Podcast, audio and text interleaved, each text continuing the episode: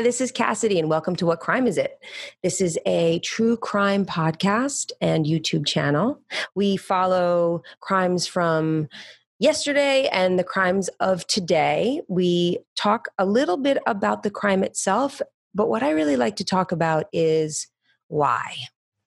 What could have possibly made somebody do what they did? And not that there's ever any reason to be violent or excuse for murder, obviously. I do think that oftentimes there are clues in someone's past that can maybe give us some answers, and maybe it can enlighten us a little bit to catching behaviors before something bad happens. Uh, obviously, if you like this podcast, please subscribe. Please leave your comments below. And today we will be talking about Aileen Wuornos.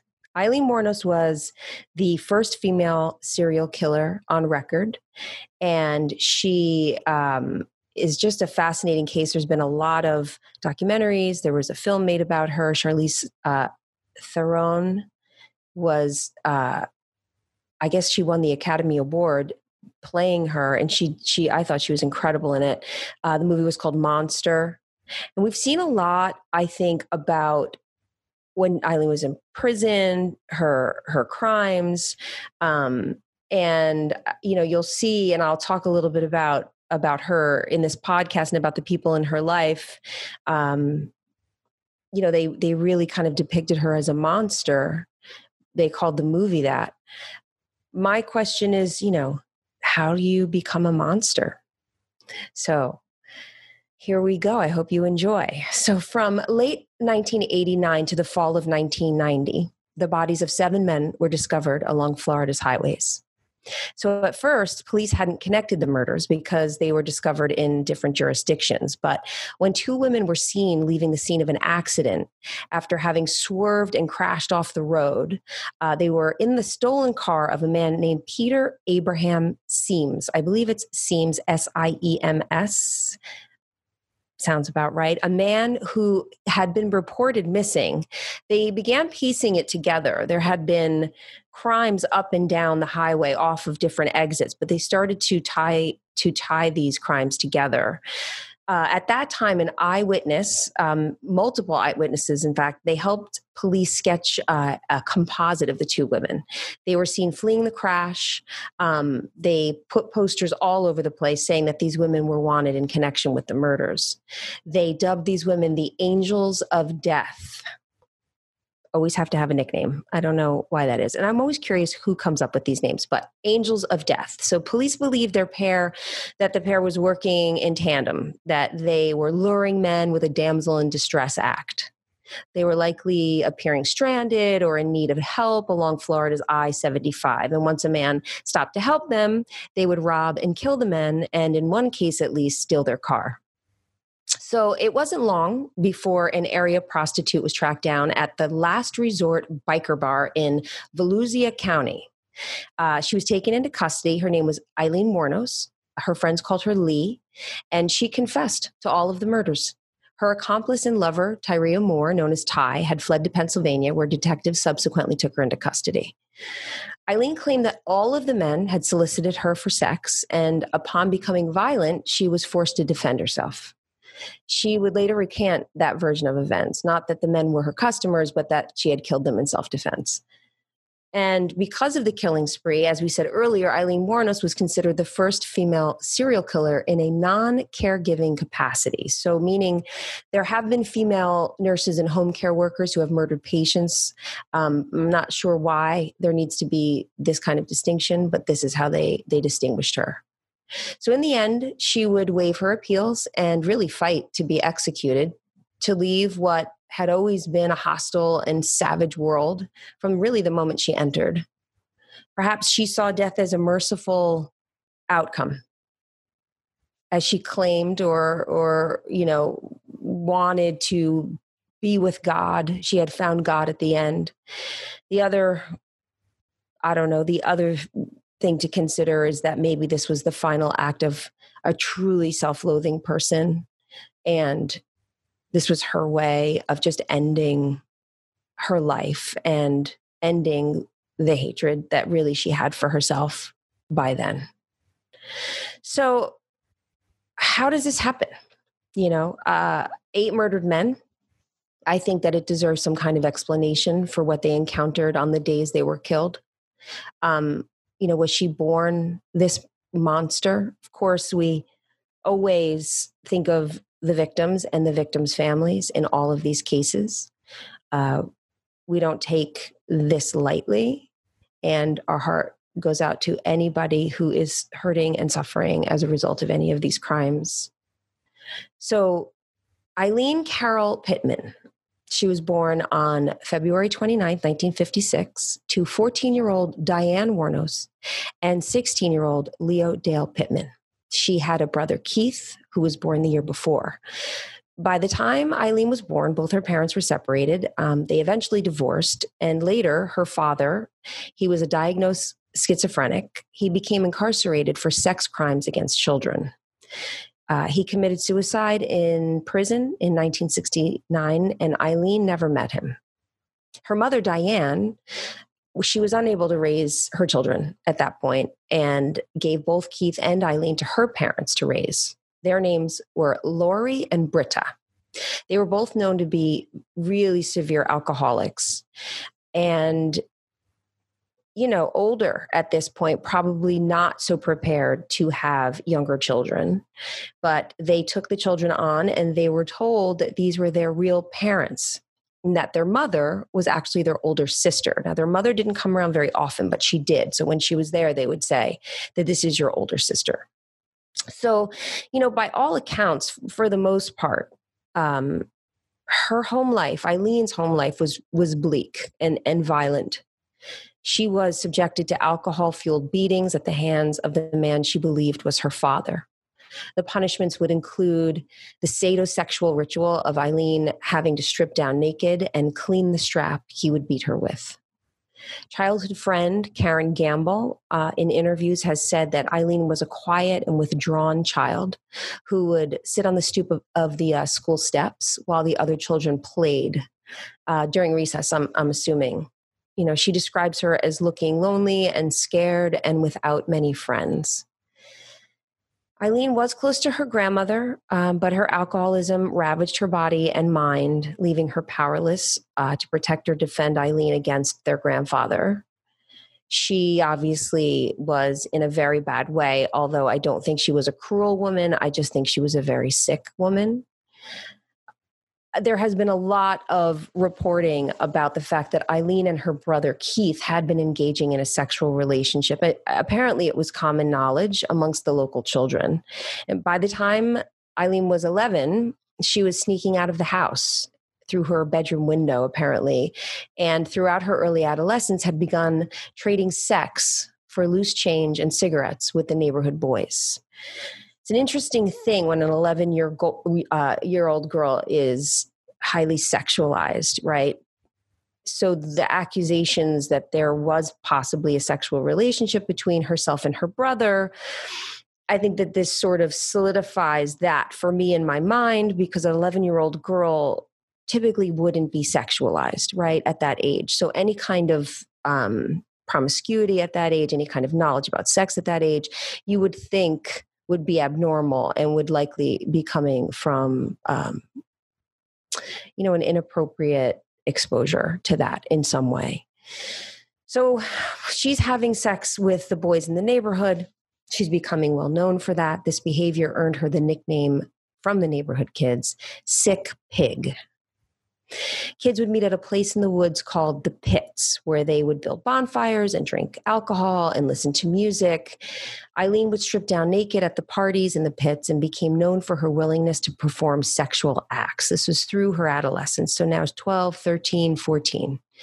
She did make one friend, though, a girl named Dawn Botkins, who remembers Aileen as being beautiful describing her with pretty blonde hair and white teeth and the most beautiful smile. And Dawn said that she felt sorry for Aileen, calling her grandfather a mean, a really mean man, and that Aileen had begun running away and sleeping in the woods actually to escape his wrath, probably down at the pits, down at the end of her street is, is sort of how they put it. So Dawn always defend, you know, defended her friend. She's defended her to this day. And anything that you ever see Dawn being uh, interviewed, she always talks about Aileen being her friend. She said that she would stand up for her when the other teens would call her names or pick fights. You know, Dawn believed her neglect and abuse at home caused this attention-seeking behavior, and saw her promiscuity promiscuity as a sign of someone who was desperate for love and acceptance and that she used the only thing that she saw as any value the only thing that she possessed that was worth anything in her mind was her sexuality. She knew that if she could use her sexuality, she could gain things, money, cigarettes, attention. So Dawn tells about a time when Aileen had saved all of her money to buy alcohol and snacks for a get together at her house, and how she was so happy when everyone from the neighborhood came. But things turned when she was thrown out of her own party because no one wanted to be friends with her. Dawn said that Aileen was treated ter- terribly by the other kids and that this would be made worse when Aileen would drink. She said that her moods would switch on a dime, that her temper was explosive, that she was becoming really known for this. And I wonder, was this a sign of mental illness right away as a young child, or was this because alcoholism really ran rampant through her family? And, you know, not everyone who's an alcoholic is known for violence or blackouts or being mean when they drink, but it was something that was clearly the case in her family. And it is a very common trait with alcoholics that they become very violent and very nasty. So Dawn often talked about how when Aileen would drink, you'd want to look out. You just would want to stay away, that she would be okay for a couple of drinks, but then she would sort of hit that line and that was it. She would really lose it. So she remained friends with her. She remained close to her. And in 1971, Aileen was 14 and she gave birth to a baby boy. She told her friends, Dawn Botkins and Karen Gamble, that she'd been raped by a man who lived in the neighborhood and also who knew her grandfather. Aileen was sent to a home for unwed mothers, and the baby was given up for adoption. And it was a closed adoption, which basically means that there's no information about this young man. Nobody knows anything about him, as far as I can find to this day. Uh, and because it's a closed adoption, there really is no information available. It means that he will remain anonymous, that the family that adopted him will remain anonymous, and that he will never be able to know who his mother is. I wonder what he would say. He would be almost 50 now, or he would be 50. I don't know what month he was born, but he'd be he'd be in his 50th year now. So just months uh, after she had the baby, her grandmother died and it was of liver failure or essentially alcoholism. Her grandfather at that point promptly threw both children out of the home for good. Keith joined the military, but Aileen, with nowhere to go, slept in the woods at the end of her street. She would wash herself at a local gas station.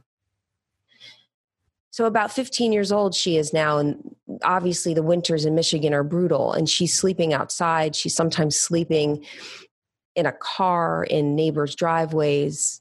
She was really struggling to survive. So she dropped out of high school and she had begun hitchhiking and selling sex to strangers for money and also to get inside out of the cold. Eventually, she made her way out of Michigan and for a time apparently found a home in Colorado amongst the biker gangs and people on the fringes of society.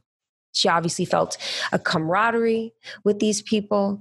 Um, they wouldn't judge her. They were sort of living on the edge. She was free and she was able to just sort of live amongst them and do her thing and not feel any ties or any judgment.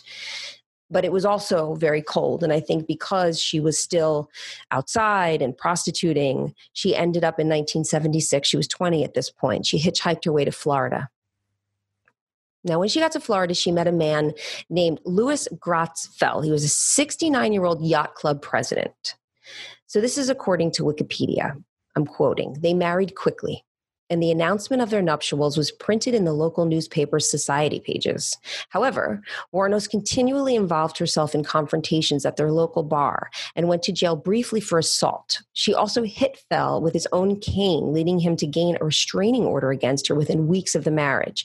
Wuornos and Fell annulled their marriage on July 21st after only nine weeks so yeah so that was a disaster but i i do i can't help but think right this was probably the one chance that she had at being normal at having a life a wealthy man maybe he was one of her clients. They never talked about that, but this was a shot that she had. And uh, uh, unfortunately, at this point, she was probably too wild and just had been through too much and was too caught up in drinking and who knows if she had mental illness at this point completely out of control her her anger and her rage was totally out of control and this is by all accounts right and and like i said you know, we want to be held accountable for our actions always. And I understand that that is probably how a lot of people would view that. But there is also something to be said that if somebody's suffering from severe mental illness, only being made worse by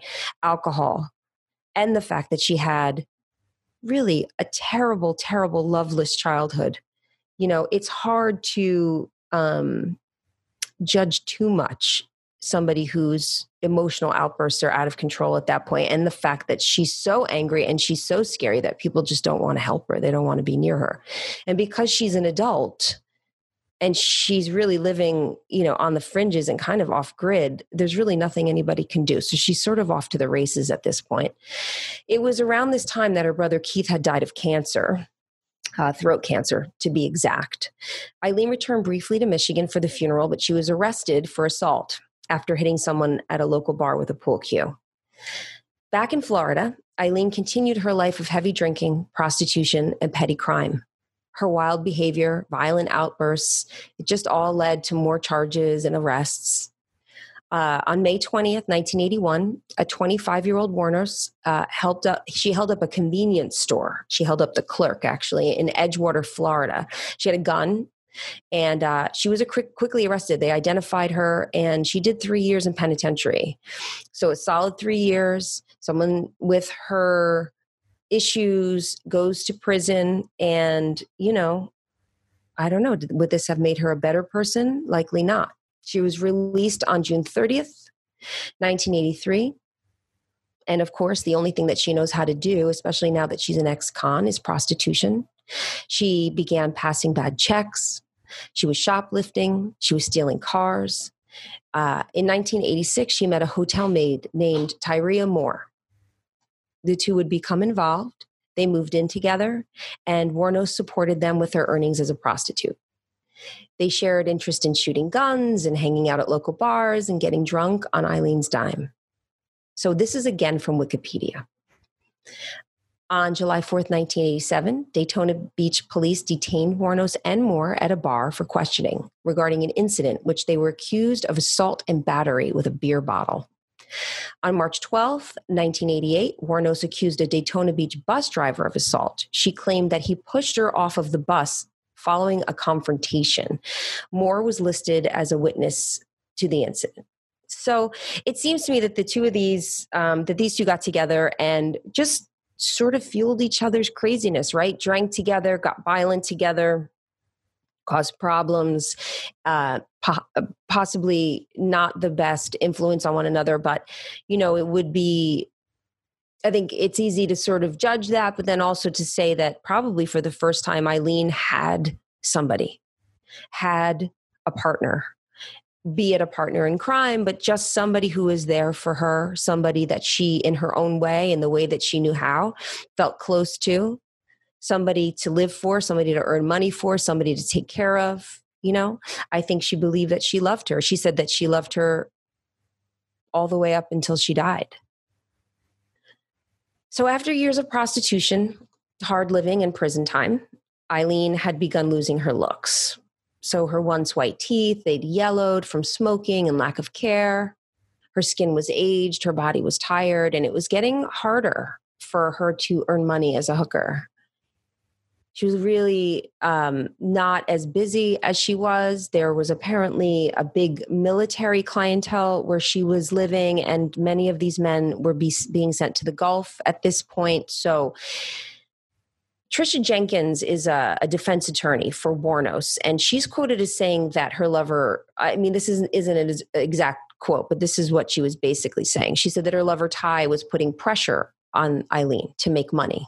That Aileen really loved Ty and wanted to spend time with her, but that in order to do so, Aileen needed to always have cash. Um, Ty did have her own job, but apparently she was very, um, she was sort of hard on Aileen about making sure that she had money and more money and that they could always live comfortably, that they could keep drinking, that they could keep paying the rent, whatever it was. But the only way that Aileen knew how to make money was being a prostitute. So on November 30th, 1989, an electronics store owner named Richard Mallory, a convicted rapist, would be Aileen's first victim. So, what am I trying to say? Oh, because she needed to make more money, she needed to go kill people? No, that is not what I'm saying. That's not what I think. But I do think that there was pressure. I think that she was mentally ill. I think that she was probably desperate to hang on to the only person that she'd ever been close to, really, in her life, the only consistent person in her life. And I think that she wasn't making money as a prostitute anymore. I think she probably was very angry. I think she probably hated men. Maybe she had reason to hate men. She claimed that her victims all were abusive to her in some way. She later recanted that. Like I said, this man was a convicted rapist. He was the only one, from what I understand. And I'm in no way saying, well, because he was a convicted rapist, he obviously raped her. That's not what I'm saying. The other men, um, their families, a lot of them have come forward to say that there was no way that they were soliciting a prostitute. You know, um, I don't know if they all were or they all weren't, but from this point, she had an agenda. She had a 22 caliber rifle. She was going to bring the men into her car, or that she was going to get into their car, rather. Either way, she was going to take them to a remote location, um, which is where these men were always found. They were most of them were found not dressed. And it was easy to do this to them, right? Because they're pulling off of the side of the road. They're going into a place where no one can see or hear them. And she would rob and shoot them. The rest of the victims were Richard Charles Mallory, aged 51, David Andrew Spears, aged 47, Charles Edmund Cars- Carskaddon, aged 40, Peter Abram Siems, which is the man whose car she stole, Troy Eugene Burress, age 50, Charles Richard Humphreys, aged 56, Walter Jeno Antonio, aged 62. And I believe that's all of them. All of the bodies were found except for the man whose car they they had uh, stolen, which is Peter Siems. They were not ever able to retrieve his body, but because they were found in his car, they do believe that he was one of her victims. They don't know where he is. So, upon their arrests, they went and got Ty in Pennsylvania, and she ultimately cut a deal. She agreed to wear a wire and get a confession from Aileen, and also to testify against her at trial in exchange for total immunity. So it ensured that Aileen would receive the death penalty for her crimes. During her trial, another brother actually emerged. Um, he agreed to testify as well, Barry Wuornos. I think Barry Wuornos may have been her mother's brother. And because she was raised to believe that her grandparents were her parents, although she did find out that they were not her real parents, she found out probably in her adolescence, probably about 14 or 15, is when she realized it. I think Barry may have actually been her uncle. Barry Wuornos testified, and he said that Aileen was not abused by their father that it was a pretty straight laced household. And yes, the children were spanked. But Barry testified that Aileen used to tell her grandfather, Don't lay a hand on me. You're not even my real father. He did add that he had joined the military, however, when she was nine, and that he did not know what took place in the home after that. When asked why Aileen's biological mother, who now lives in Texas, abandoned her, um, he said, quote, it wasn't discussed much in our family it was a sore spot. And then asked also why he didn't try to contact Aileen Wuornos after her arrest. He said, quote, there was no reason for me to talk to her. So immediate, immediately after uh, Wuornos' first death sentence, she fired her public defender and hired this stoner lawyer named Steve Glazer. So there are two documentaries by a man named Nick Broomfield. He's a documentarian from England um, one is called The Selling of a Serial Killer, and one is called The Life and Death of a Serial Killer. Aileen Wuornos, Life and Death, Aileen Wuornos, The Selling of. I've seen them both.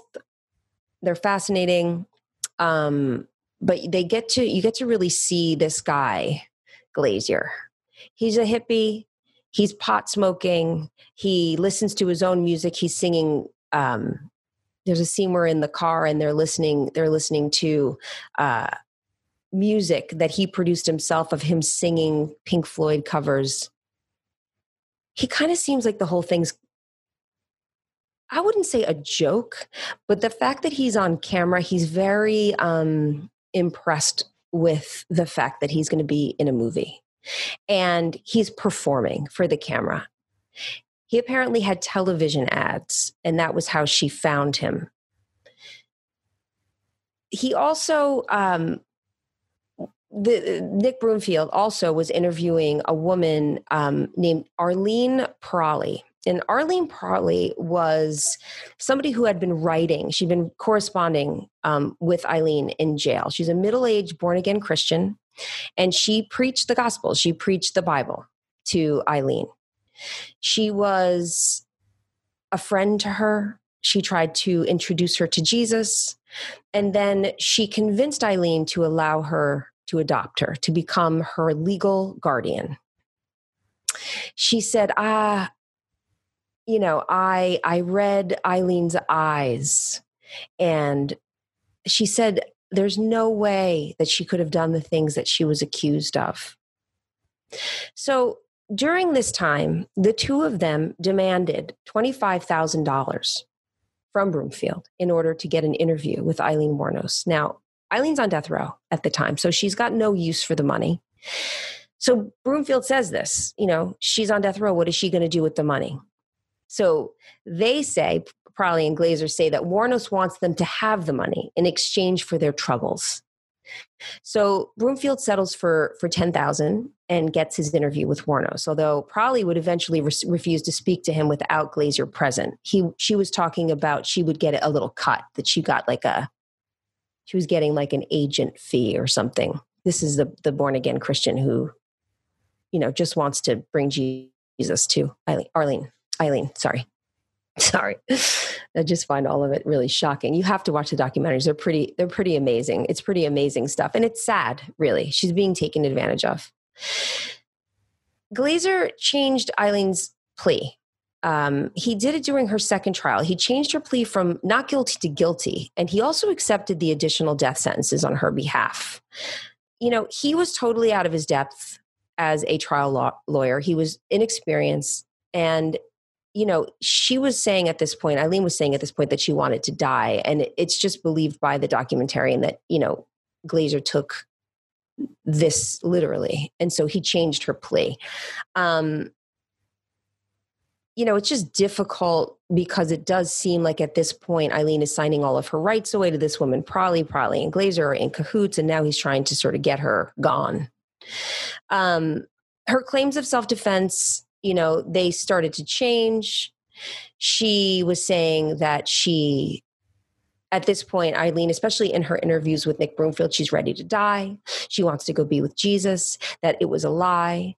Um, you know the claims the claims of self-defense i think obviously there's no way that all eight men tried to rape her but to say that none of them did or that there was never a reason for her to feel like she needed to defend herself she wanted to waive all of her appeals and she wanted to be executed as quickly as possible. And in in the justice system it's considered a willing a willing execution i believe is what they call it.